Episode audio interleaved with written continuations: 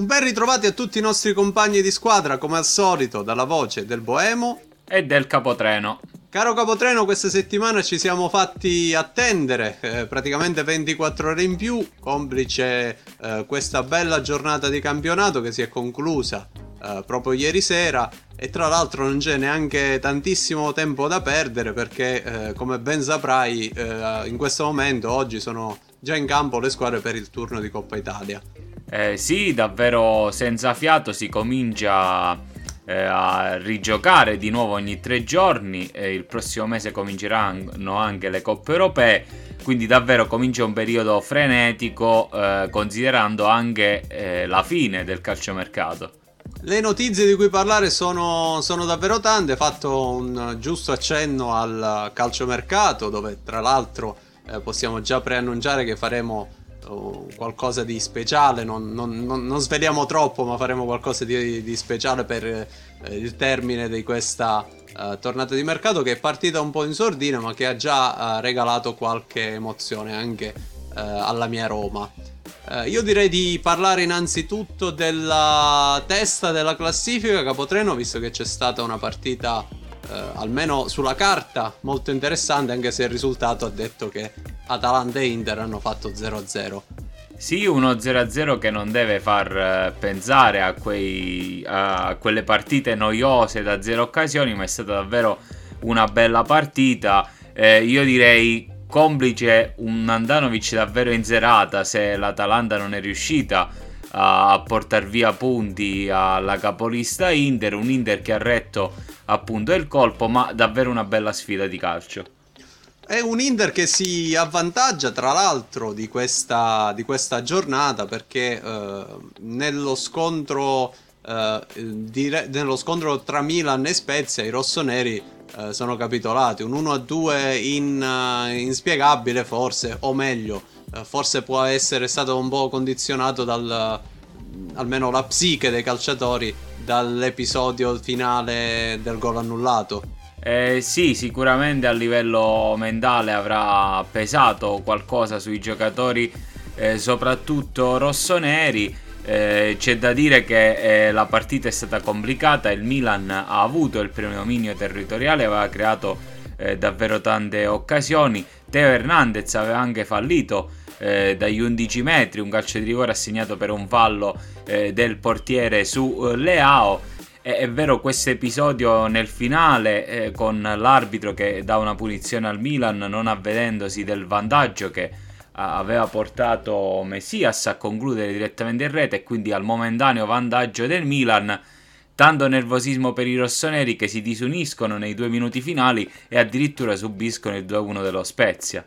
Eh sì, già si ha dato, ha fatto praticamente un uh, brutto scherzetto ai rossoneri. Però mh, ci tengo capotreno a sottolineare, eh, visto che sto leggendo notizie, addirittura eh, si parla di una partita dove, che potrebbe addirittura essere rigiocata se l'arbitro ammettesse, ammettesse, l'errore. Personalmente ti devo dire che mi sembra un qualcosa di, di esagerato perché eh, è vero, rare volte capita eh, che un arbitro ammetta il proprio errore direttamente sul campo, come è successo eh, per l'appunto durante la partita.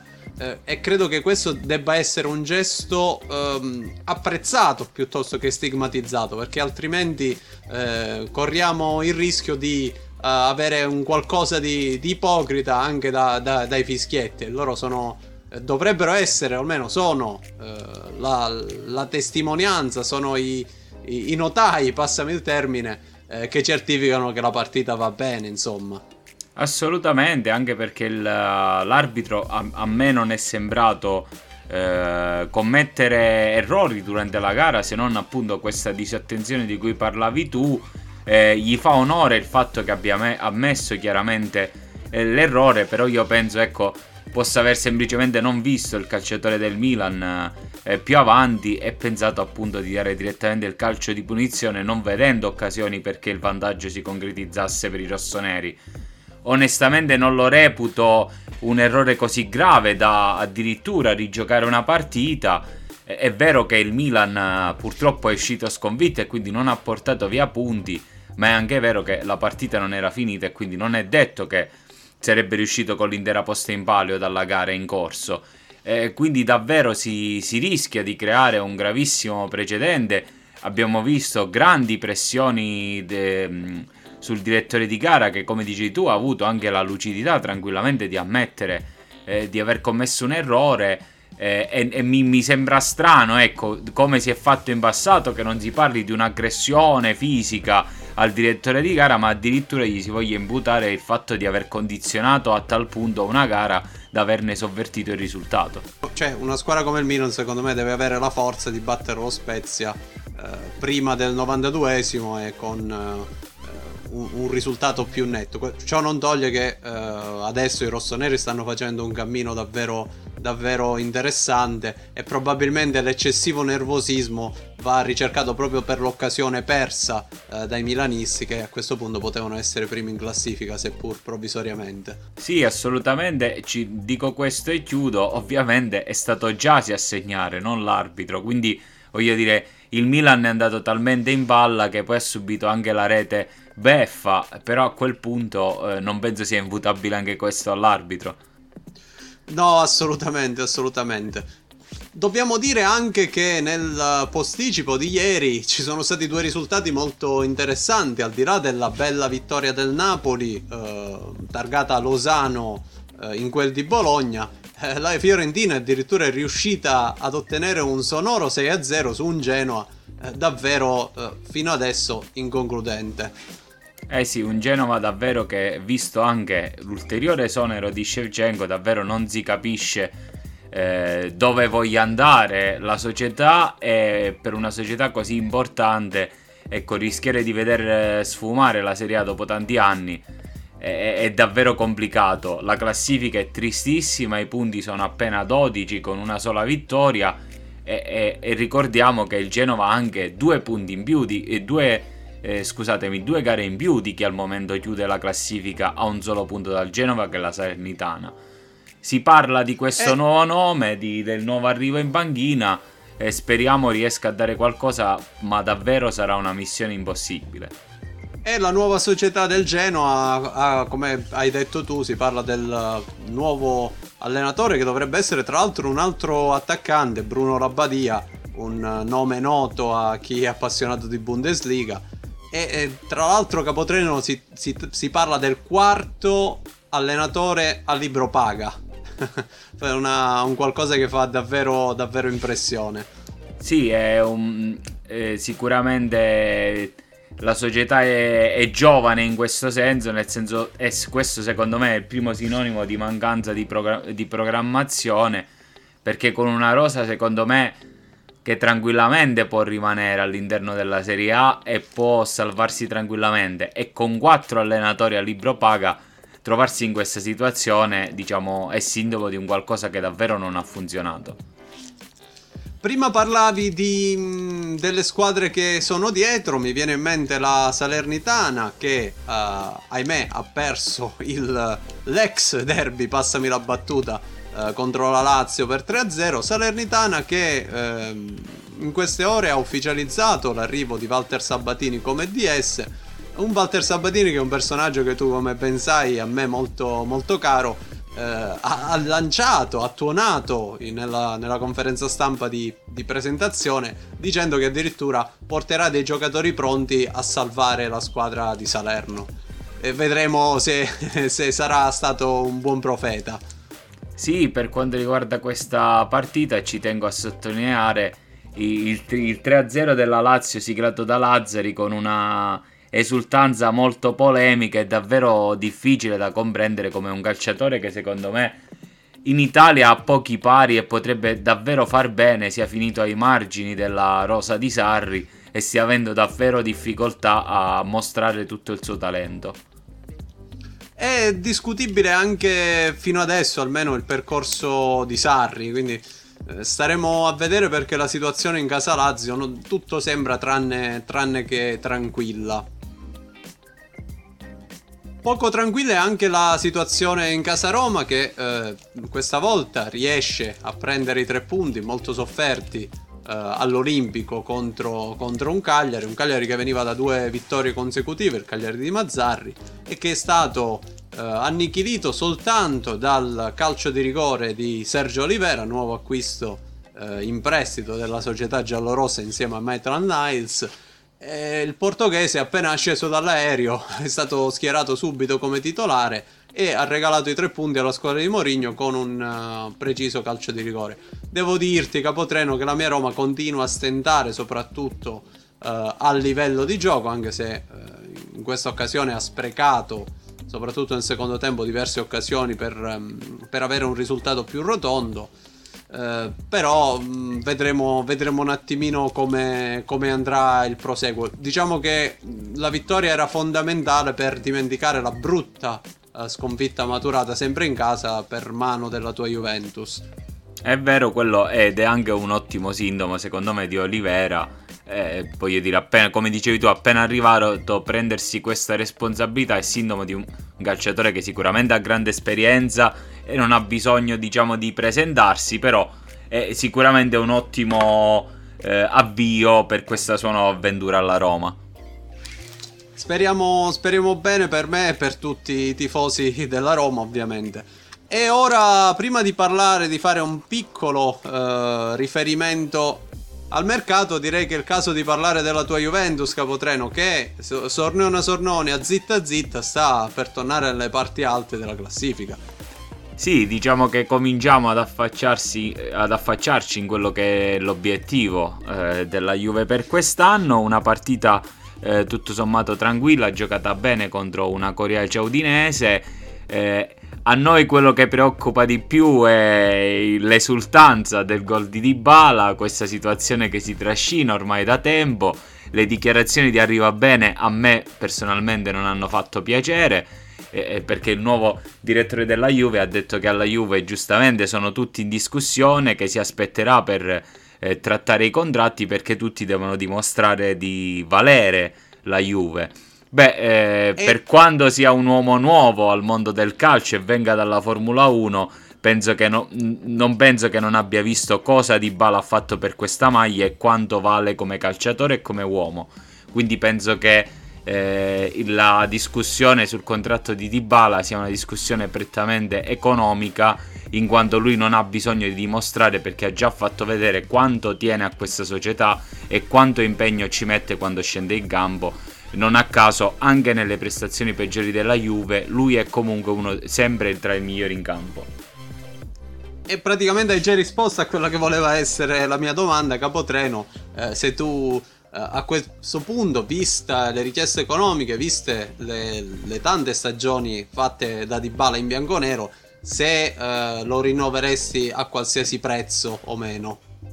Oh, io penso che Dybala valga quali sono le, sue, le richieste sue e del suo procuratore. Capisco che eh, per, soprattutto per la questione Covid e i, le riduzioni degli introiti la società abbia necessità di ridurre alcuni ingaggi però ecco, se c'è uno sforzo da fare, io lo farei per Paolo Di Bala. Credi, ora ti faccio una domanda magari un po' più storica a te che hai seguito la Juventus.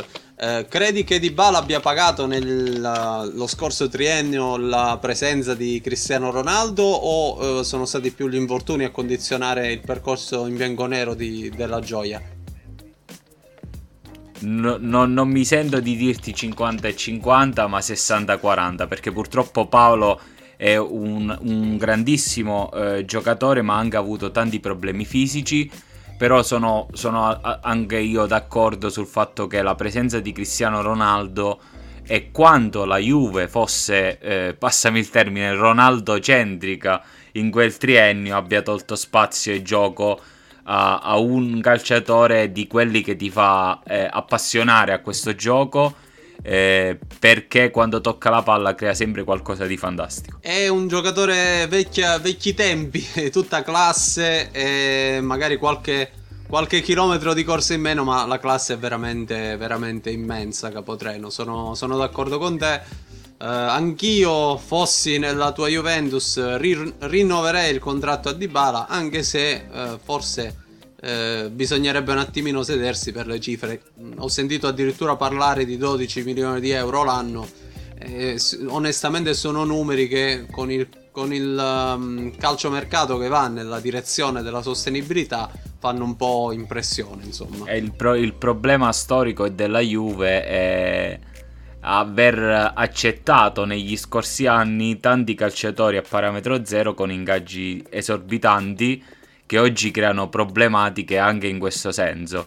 Quindi sì, forse i 12 milioni di cui eh, parlavi tu sono un po' tanti, però eh, d'altro canto se si pensa che la Juve ha calciatori come Ramsey, Rabiot, che se non sbaglio percepiscono più di 8 milioni all'anno, eh, paragonati a Dybala, forse a quel punto anche lui si sente di valerli quei 12 milioni. Sì, e poi molto spesso diciamo che si vanno, mm, come dicevi tu giustamente, con gli acquisti eh, dei calciatori a parametro zero eh, si vanno un attimino a minare quelli che sono gli equilibri di spogliatoio perché eh, sappiamo bene che i calciatori eh, sono molto attenti al fattore economico. Se non altro se non per un discorso meramente economico forse anche per un discorso eh, di ego e di, di, importanza all'interno della rosa quindi giustamente come hai detto tu eh, Di Bala non vedo perché si debba eh, sentire da meno di Ramsey e, e via discorrendo insomma è ora di parlare anche un pochino del mercato, è vero siamo arrivati al quindicesimo, sostanzialmente al quindicesimo giorno di mercato, praticamente uh, abbiamo superato il giro di boa, capotreno e finora i colpi sono stati relativi. Uh, mi sento di mh, citare tra i colpi principali Boga, arrivato all'Atalanta, uh, ci sono praticamente, Ca- il Cagliari ha dato via uh, un giocatore di, di, assoluta esperienza quale Godin, prendendo proprio dai, dai bergamaschi il giovane difensore Lovato che dovresti conoscere bene. Uh, la Fiorentina ha preso dall'Erta Berlino, visto che avevamo parlato poc'anzi della, della, della Bundesliga, ha preso Piontek. Eh, mentre ha preso anche l'attaccante Iconè dall'Ill, quindi ha rafforzato il, il reparto offensivo. Mentre il Genoa che abbiamo sentito poc'anzi, abbiamo, di cui abbiamo parlato poc'anzi, eh, si è rinforzato con Yeboah, Ostigard, Efti e l'esterno Calafiori. Non dobbiamo dimenticarci anche dell'acquisto dell'Inter, anche se il giocatore entrerà uh, effettivamente nella rosa a luglio, il portiere uh, Onana, come avevi già citato tu, la tua Roma uh, che si è assicurata le prestazioni di Oliveria e di Metal Knights. Ehm, gli altri acquisti riguardano eh, la Sampdoria che ha preso Magnani, Rincon e Conti dal Milan e soprattutto uno degli acquisti che già si è fatto notare proprio nell'ultima giornata è il colpo del Venezia, Nani che già ha dispensato il primo assist del suo campionato. È un giocatore che ha fatto una bella carriera ed è anche bello forse eh, capotreno vedere questi ragazzi che hanno comunque eh, si dovrebbero sentire appagati da aver giocato in squadre importanti, però alla, alla fine della loro carriera si adattano pur di giocare a, in, in palcoscenici, eh, passami il termine, minori con tutto il rispetto per Venezia, eh, Salernitana e quant'altro. Insomma. Sì, e poi come dicevamo ha aiutato il Venezia a, raggiu- a ottenere un punto contro l'Empoli e sappiamo quest'anno quanto è complicato affrontare eh, l'Empoli e, e sicuramente sarà interessante vederlo impegnato settimana prossima proprio contro la capolista. Prima di salutarci, Capotreno, lasciami fare gli auguri a Pep Guardiola che compie, se non erro, 51 anni. Tu sai bene che si tratta di uno dei miei idoli eh, da prima calcistici e poi eh, sulla panchina, un vero e proprio signore dei nostri tempi. Eh, lasciami appunto per, lo, per l'occasione, lasciami fare gli auguri per una giornata così speciale per lui.